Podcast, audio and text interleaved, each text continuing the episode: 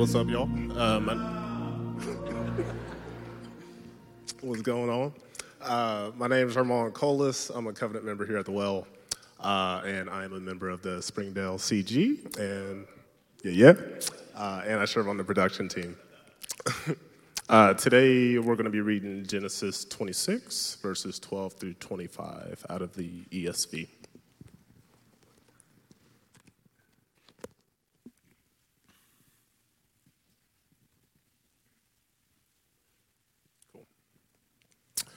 And Isaac sowed in that land and reaped in the same year a hundredfold.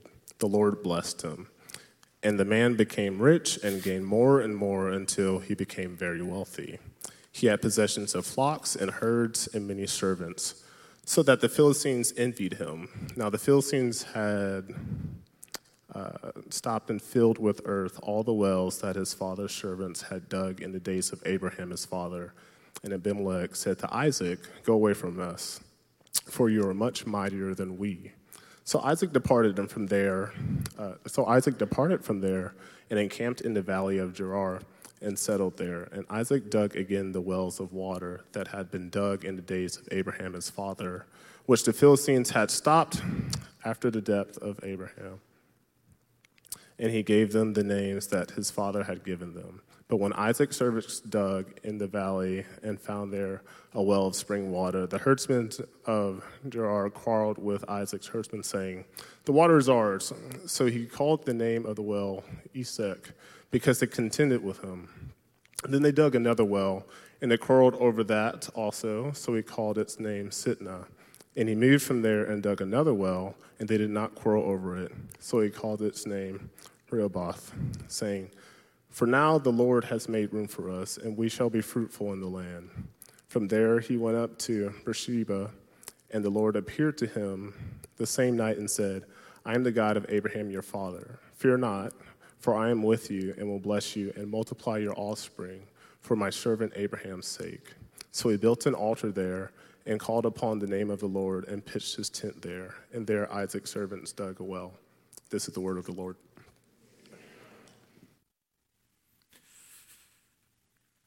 All right, people of God, what up? Happy birthday to you. Happy birthday to you. Happy birthday. Come on. I know y'all had soul. Shoot. Today is a special day. If you are new, it is the Wells 10 year birthday. Yes, yes, yes. Praise God. Uh, a couple of things right off the bat. Uh, first of all, we ain't celebrating today all right? Uh, I have two daughters that were both born in September, about 10 days apart. And every single year, we only throw one birthday because we ain't got two birthday party money. And so we're gonna hold off our celebration until we move to the east side in a couple of months and celebrate then. And so we'll plan some fun stuff for that. So uh, you can save your cupcakes till then, all right? Um, secondly, God is good, amen?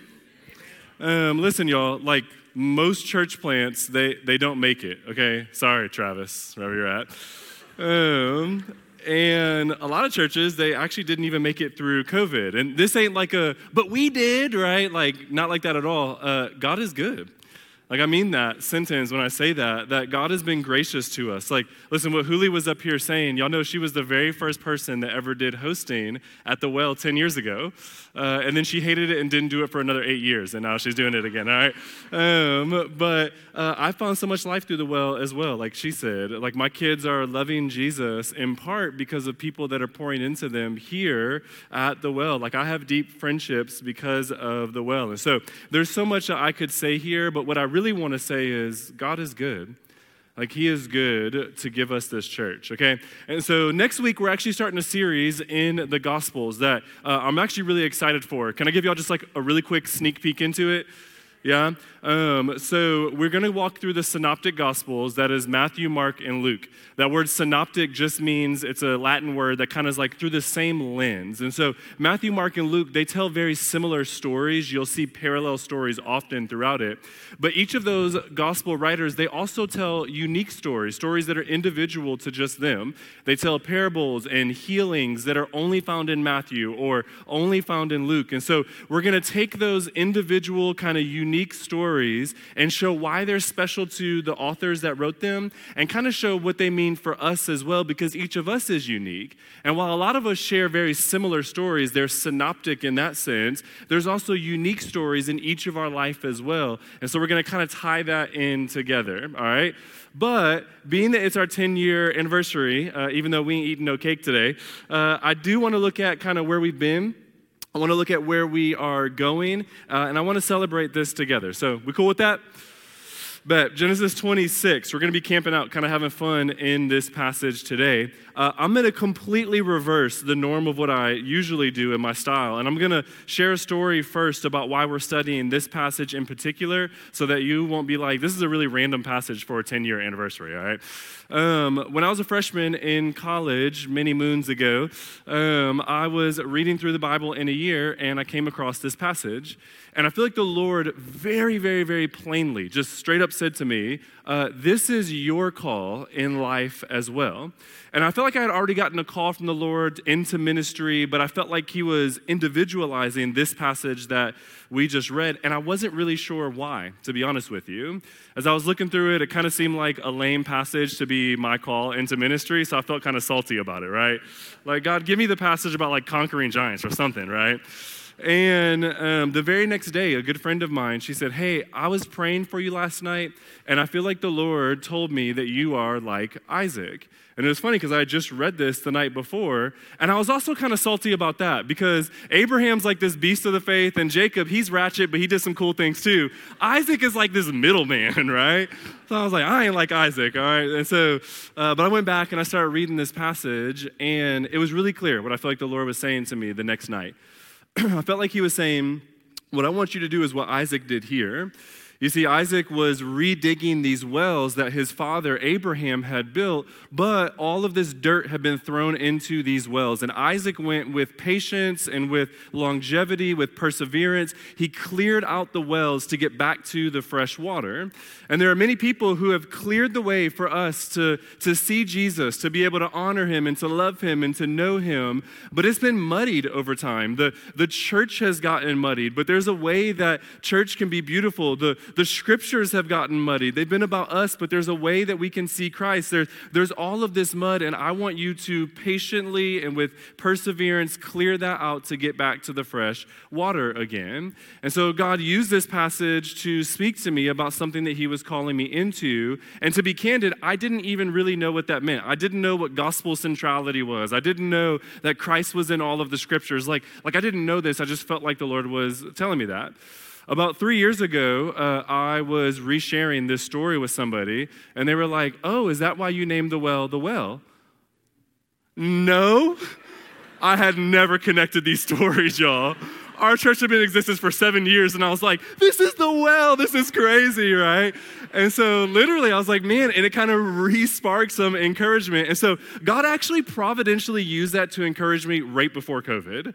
Like it was literally three years ago, and I was like, okay, like there's some patience that needs to go. There's some perseverance that needs to go, but we need to keep getting back to the waters again. And then even this week, he used it to really reaffirm in me who the well is and what he's calling us into. And so I've really grown to adore this really random passage in the Bible.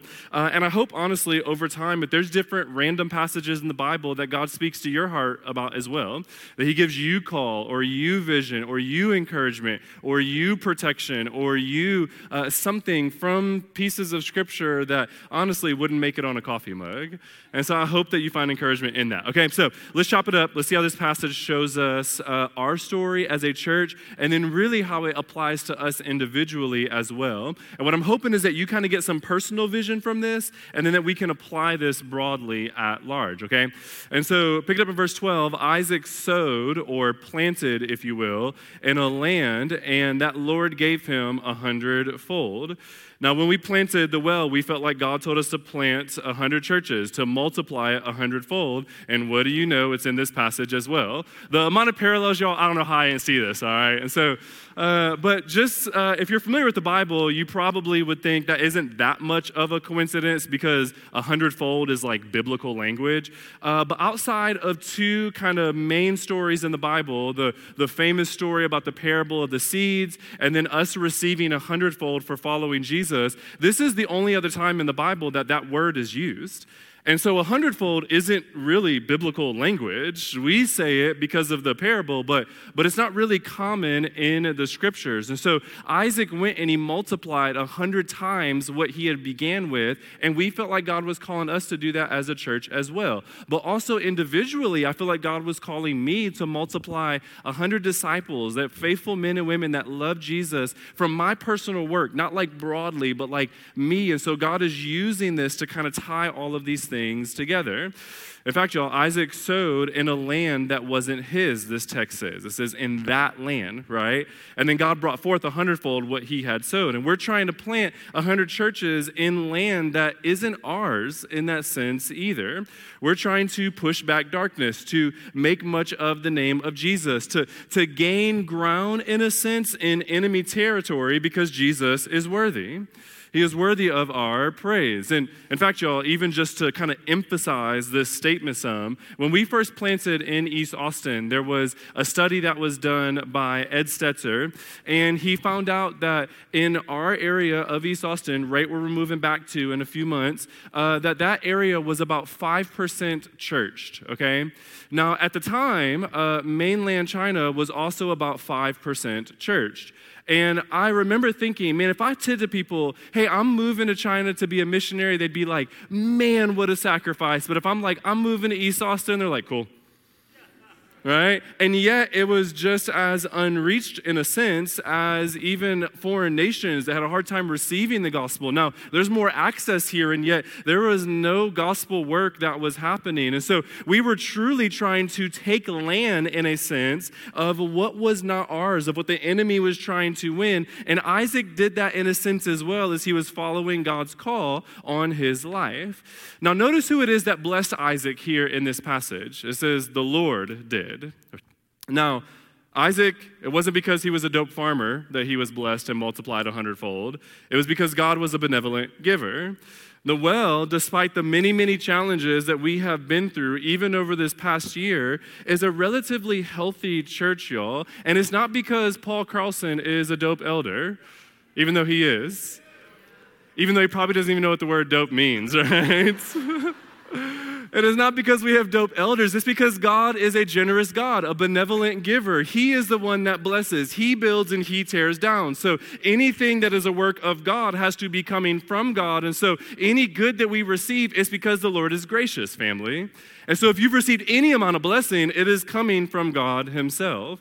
And so, the Lord here in this story and here in this church is the one that is bringing the blessing. Therefore, it should be the Lord that is worshiped, it should be the Lord that is followed, it should be the Lord that is submitted to, or honored, or glorified, or praised, not any human or any organization ever, family of God.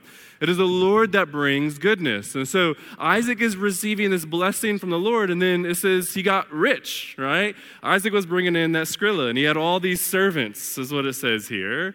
Now, while we ain't rich as a church, in fact, we'd be broke sometimes, y'all, all right? Uh, but the Lord has given us many laborers or servants in that sense as well, that's helping bringing others the love of Christ, where other people can now find depth or blessing at our church. And so, another way that corporately, I feel like we are fulfilling some of this story. In fact, every single time, y'all, that we bring in like a candidate from like the outside, or we have people visiting, or even during the Partner in the Gospel series, people's comments are always like, where, how did y'all have, why do y'all have so many leaders in your church? Like people that are like coordinators or, or CG hosts, like here, like that they would be like elders at some of these other churches. Like God has really blessed y'all abundantly. And I believe a lot of the blessing that you and I receive is because of the servants that are here at the well that are building as well. And so Isaac wasn't receiving this blessing because he was dope, it was because God was good, but he also wasn't receiving it because he was doing it himself there were all these other people that were bringing forth the promise of God. So is true with the corporate church as well.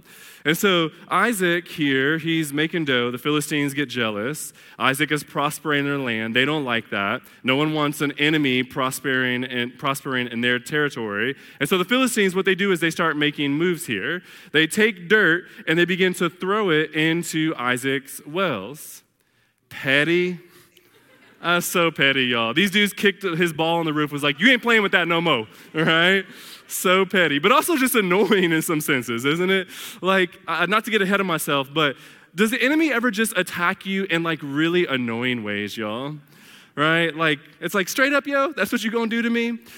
I'm thinking about my own life, even in this season. It is no secret. I've said this multiple times. This has been one of the hardest seasons, if not the hardest season in my adult life. We can go through all different church related stuff or personal stuff and even just moving around and, and even physical stuff. Like I have to do rehab because all these different injuries I have. Like, and so it's just been a really hard time. And one of the things I haven't been able to do is like play basketball and just kind of like outlet in that sense. And so I was working out probably about a month and a half ago ago or so, and I'm just like lifting weights. I ain't gonna tell you what I was doing, okay? But uh, I was there, I was lifting, and I was listening to 30 Minutes with the Perrys.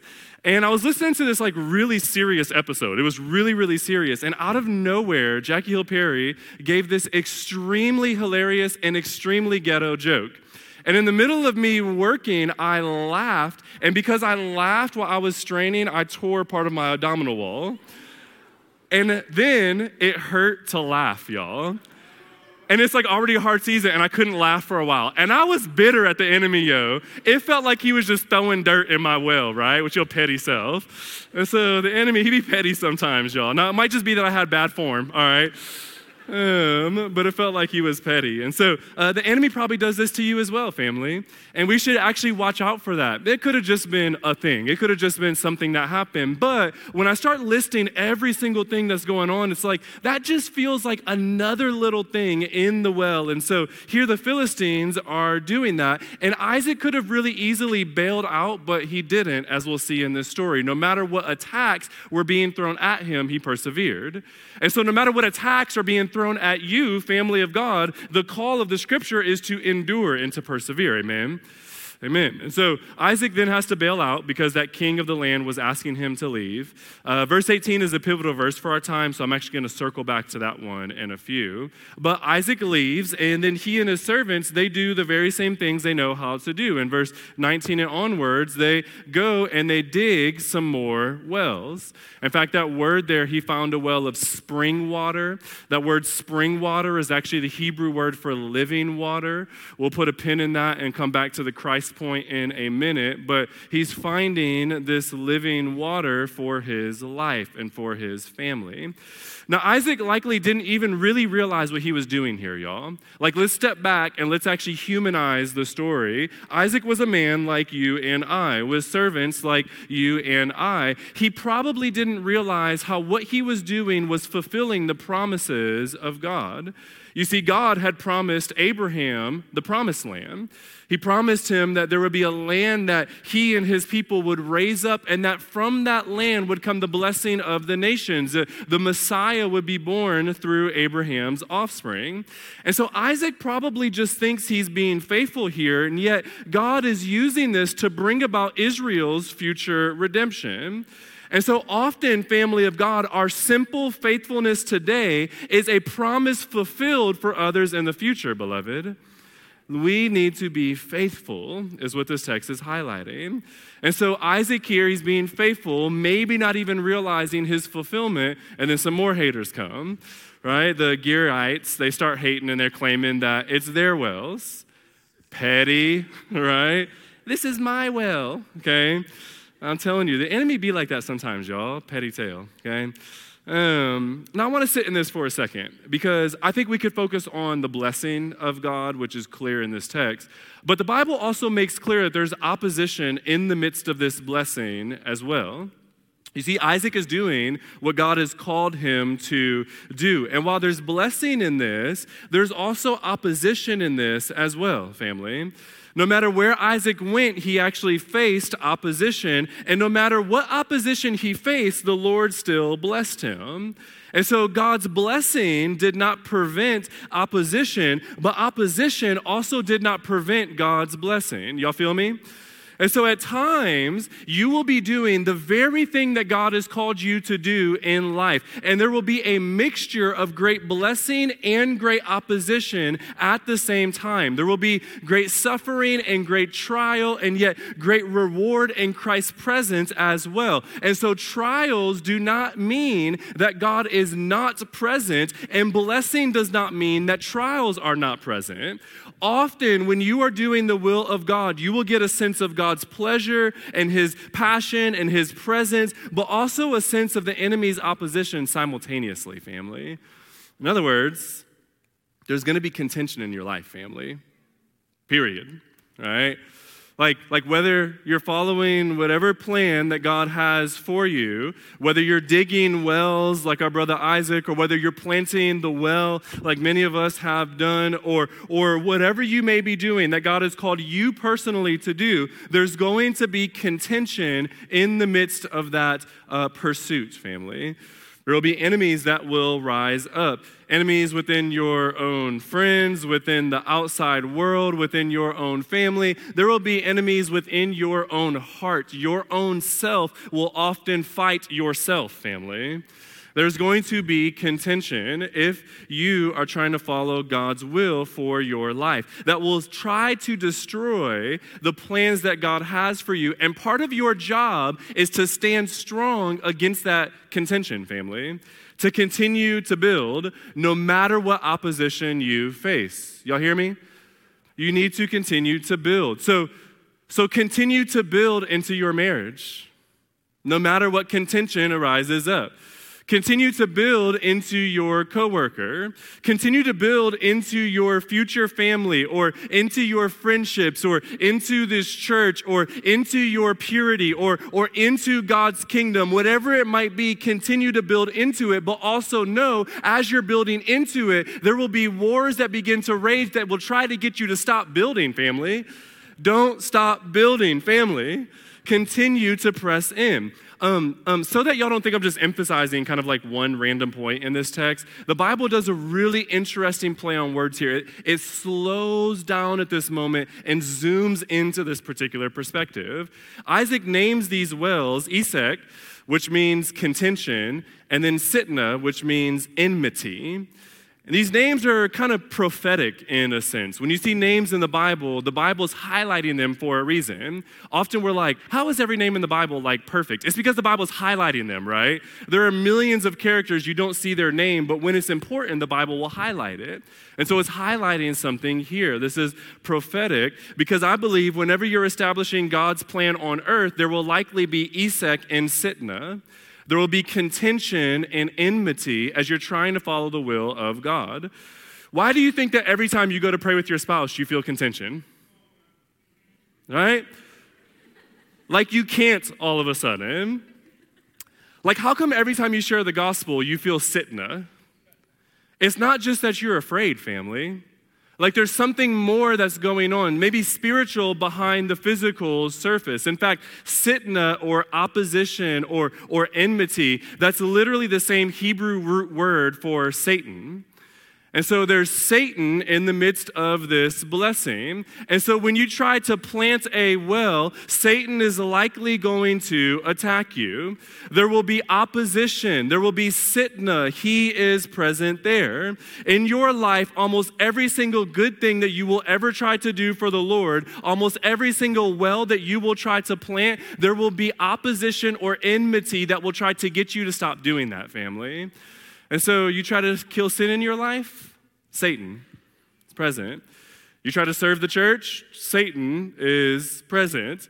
You try to be pure, Sitnah is right there with you. You try to overcome sorrow and be filled with the joy of the Lord, Esek is right there with you. You trying to plant a gospel centered church in the middle of a city, here comes Sitnah. You trying to serve our kids in kids ministry? A bunch of sitnahs, right? I'm just kidding. Cut that from the recording, all right? That's how you go viral for the wrong reason, y'all, okay? Um, listen, every time you try to serve the Lord, opposition is likely right around the corner because as you try to push back darkness, darkness will push back, family. We say that all the time here. And so, so what does Isaac do in light of this opposition? He keeps going, right? He keeps planting, he keeps laboring. Look at the text that says, He dug another well. I love that. He just kept going and he went and dug another well and there was contention. And He went and dug another well and is like, here is God's a blessing. This reminds me of Galatians chapter 6, verse 9. It says, Let us not grow weary of doing good, for in due season we will reap if we do not give up. If you do not give up on your marriage in due season, you will reap, family. If you do not give up on your pursuit of whatever God has called you to in your life in due season, you will reap good if you do not give up. Isaac is fulfilling this as well. And by the way, when Isaac finally does get space back there in Genesis 26, he's not bitter either, right? He's not like, dang, God took you long enough. Shoot, right? Because this whole time, this endeavor has not been about Isaac. It's been about the Lord. It's been about following the Lord's plans and the Lord's promises. Now, y'all ain't with me there, right?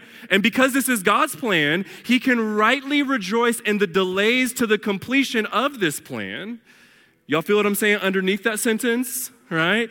If you are attempting to push back darkness and it's really just for you, like you're trying to prove yourself or establish yourself, then when opposition comes, you're likely going to get frustrated, often at God Himself, and you will likely grow bitter and you'll quit. But if it's for the Lord, because you're following the path that God has you on anyway, even though it can still be really discouraging at times, as I'm sure Isaac felt as a human man, at the end of the result, the path that you are leading down will lead you to praise and to worshiping God because it wasn't about you, it was for the Lord in the first place, family. Hallelujah. Right? Listen, like we see that this is clearly about the Lord and for the Lord in Isaac's life. Why? Because when the Lord comes to him on that same night and blesses him, Isaac builds an altar to worship. He ain't mad at God. He's not like, man, it took you long enough, right? He doesn't just kind of move on like, hey, thanks for another blessing. I'll keep going. No, no, no, no. He stops and he worships because he's doing this for the Lord. Which, just a really quick, important sidebar, verse 24. I love this verse, y'all. This is an aggressive sidebar. Uh, I'm going to circle around to the my servant idea in a minute, but, but notice that God calls Abraham my servant, right? Like, in doing this, God is associating himself with humans okay? He didn't say Abraham who serves me. He said Abraham is my servant, like he's my guy, like like like my dude, like I love this guy is what God is saying here. God in a sense is saying, "Hey, I chose this man." And the same is true with you and I if we are believers in Jesus. God says, "You are mine." In other words, God is unashamed to be associated with you, sister in Christ. God is unashamed to call you a son, brother in Christ, despite all the messiness in your life. In fact, Christ intentionally came into the messiness to deliver you out of it because he was unashamed to be associated with you. You are his. He calls you mine. That is sacred, y'all. And so this is my servant that is happening here in this text as well. I pray that you would hear that and receive that, y'all. That God is unashamed to be associated with you. This story ties in with the well story more than just that Isaac was like building wells, and that happens to be the name of our church. But I believe in a lot of ways it's a reflection of our church, and I think a reflection of our personal life too, if we would apply it individually. The question that we have to ask as a corporate church and as an individual in order to apply this text well is hey, what is the Lord calling you personally to dig up? What is He calling you to make pure again? And what area of your life is God calling you to remove the dirt to get back to the living water again? How is God calling you into a certain vision? Maybe small, maybe big, maybe for your family, maybe for you, maybe for the entire world. Like, like God is probably calling you to do something really similar. What does it look like to dig up, to remove the dirt once again? Personally, for me, the Lord told me, hey, like, get back to the gospel, to the riches of the Bible. Corporately, as a church, we're thinking, okay, what does it look like to dig up the gospel, to see the gospel in every single text? What does it look like to highlight the excellencies and the worthies and, and the majesty of Jesus? What does it look like to be a sacred community together that really love each other well? What does it look like to multiply ourselves a hundred times here and there? What does it look like to be a church that reflects the kingdom that is to come on earth as it will be in heaven? And we could go on and on as well. And there's going to be opposition, but as we patiently remove the dirt, I believe that we can drink the pure water of Christ. And in your life, there will probably be opposition, but as you patiently remove the dirt, I believe you also drink the pure waters of Christ, family. See, God is not just calling us personally, but I think individually to bring some sort of renewal like Isaac did. The scriptures are clear that every story is here for our benefit, for our encouragement, for our rebuke, for our challenge, that we may grow up in righteousness. So that means the story is here for us as well, not just to give you a history lesson. It is here that we may understand the springs of life again. And so, in your relationships, in your gospel proclamations to the nations, in your own soul and life, how is God calling you to be like Isaac here? To remove the former dirt, to do the really hard work, y'all. Listen, I ain't never had no well in my life, right? But I really believe that this is probably some strenuous work, some annoying work to get all of the dirt out again. How do you rename things in their original name to, to redeem them in a sense, to buy them back again the way that Isaac did? As I think about the well, y'all, I love that the story ends with Isaac doing what he knows how to do best. At the very end of this whole story, it just says, he built another well, once again, doing the same thing. And as we move into 10 plus years of our church of the well, I'm bringing this up because really, we're going back to the old ways in many senses. Or to say it maybe more directly and even positively, nothing has changed, y'all. Nothing has changed for our church. The, the mission is still the mission. And, and, and, it has been from the start. And no matter what dirt is thrown into this water, it will forever be the same mission by God's grace, family.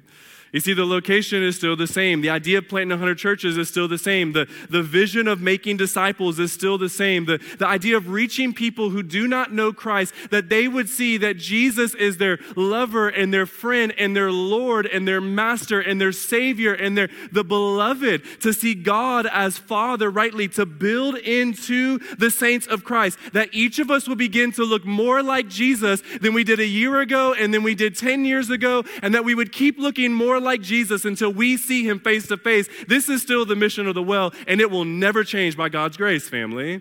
We will be about making Jesus. We will be about exalting Jesus. We will be about highlighting the excellencies of Jesus. It will be and it will forever be not about any individual or about a church or even about the mission that we can do as a church. At the end of the day, it'll be about Jesus, family. This church will forever, by God's grace, please Christ, let this be true, be about Jesus. And as this stays true, family, corporately, and as this stays true for you individually, where the main thing stays the main thing, where it's not just about having like an awesome marriage or, or a great vision on your life, but it becomes about Christ, as that becomes true in your life, as Jesus stays the main thing, I believe we get more of Jesus because he becomes our main thing. God is gracious. He often gives you the very thing that you pursue. The problem is, most of us pursue worldly treasures over godly ones. But as we pursue Christ, he gives us himself, family. We see this in Isaac's life as well. In verse 24, it's often uh, awesome because God confirms his promise to Isaac, but he also confirmed his presence to Isaac as well. He told Isaac, I am with you. Here I am in your presence, which was of way greater value. This is what Isaac needed to know that God was with him despite the opposition that he was facing. And this is what Isaac wanted God, which is why Isaac was able to endure. And I say this with confidence because look at verse 25 there as well. God shows up and Isaac, he pitches a tent there. Isaac wanted to be where God was. I pray we would forever be like that as individuals and as a church. God, where you are, put me there as well. I want to be where God is because He is my treasure. And as we individually and corporately keep this as our desire, we keep getting God as the result, family. We get more of Jesus. As we keep our eyes fixed, then we're looking to the very one that Isaac was pointing us to in this story. I asked y'all earlier, how is God calling you to be like Isaac, to dig wells? But if we're honest, at times we have a really hard time being like Isaac. In fact, Isaac had a hard time being like Isaac, which is why Isaac is actually pointing us to, to the greater one, Jesus. You see, Jesus is really the greater Isaac here, family. He's the greater pastor of the well as well, and the greater servant of the well. For as much as we serve and give to this church, I guarantee you, Jesus gives one million times more. He's the greatest servant and the greatest shepherd, and he is the overseer of your life. You see, Jesus too continued to do the will of God despite the opposition that he faced, beloved. You see, as the Philistines were throwing dirt into Isaac's well, so too Christ got that same treatment. As he was doing the will of God, got dirt thrown on his face, and he felt the contention, not just from this ethereal sitnah, but from Satan himself trying to destroy the plans of God. In fact, in verse 24, that, that phrase, my servant, is only used for a couple of people in Scripture. It's used for Abraham, for Moses, for Joshua, for David, and then for the suffering servant in Isaiah 53, also known as Jesus. You see, Abraham and Isaac, they were keeping their eyes on Christ, serving the Lord. But even if and when they did fail, which both of these brothers did, and even when you and I fail at keeping our eyes fixed on Jesus, there is a greater servant that went before us that never failed, family of God. You see, he served God until death, despite the opposition that he was facing, so that when you and I tend to fail in the midst of opposition, we do not have to be our own saviors, but we throw throw ourselves upon the greater Savior, Jesus. Jesus died as the servant of God, and then he resurrected so that you and I can actually serve God, family. You have the Holy Spirit now that empowers you to serve. This is what it looks like individually and corporately to follow Christ. He needs to be the main thing, beloved. He needs to be the main thing. And so, what is God calling the well to for the next 10 years? We have to come to the business meeting to find out, okay?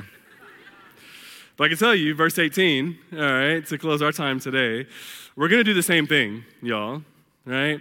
We're going to exalt the same name. We're going to fight with tooth and nail everything inside of us to not lose our first love. We're going to maintain making sure that what the original plan was to make much of Jesus maintains that same purpose as well, because Christ is eternally worthy. And my prayer is as we keep Jesus as the main thing, we keep getting Jesus as the result, family. I'm praying that individually, whatever plan God has you on, whatever path He has, however He's calling you to be like Isaac in this sense, that you would keep your eyes on Jesus. That as a church, we would keep getting back to that clean water, to the pure water, to the springs of water, to the living water, Christ Himself, that quenches every single thirst that you or I could ever have, beloved. It will forever be about Jesus, y'all. I pray that would be true in your life as well. Amen. Happy birthday, y'all. I love y'all. Amen. Let's pray. Let's pray.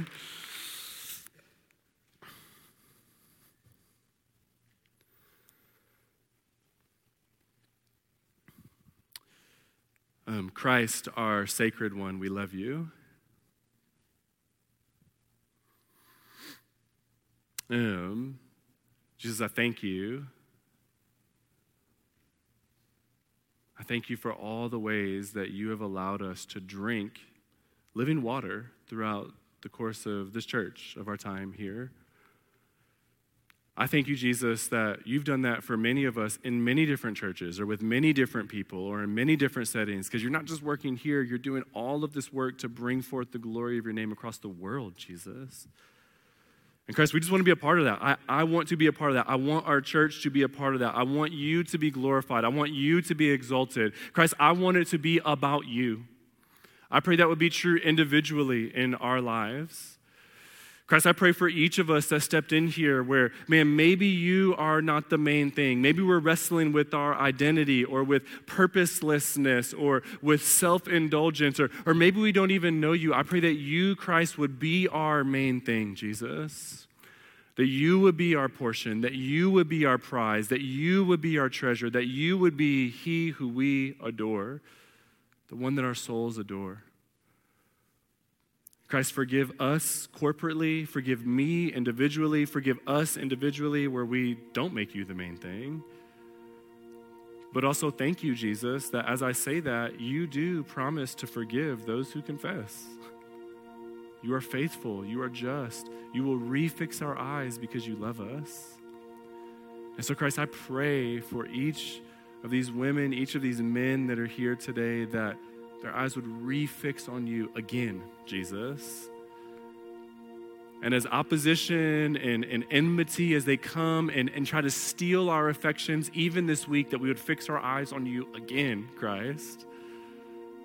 And that as the years go on, where the enemy tries to stop us from building the wells in our life, I pray that we would not grow weary of doing good, that we would not give up. Give these men and women perseverance, Christ. Us perseverance, Jesus. You are worthy of all praise, of all power, of all glory, of all honor, forever and ever, Christ. Amen.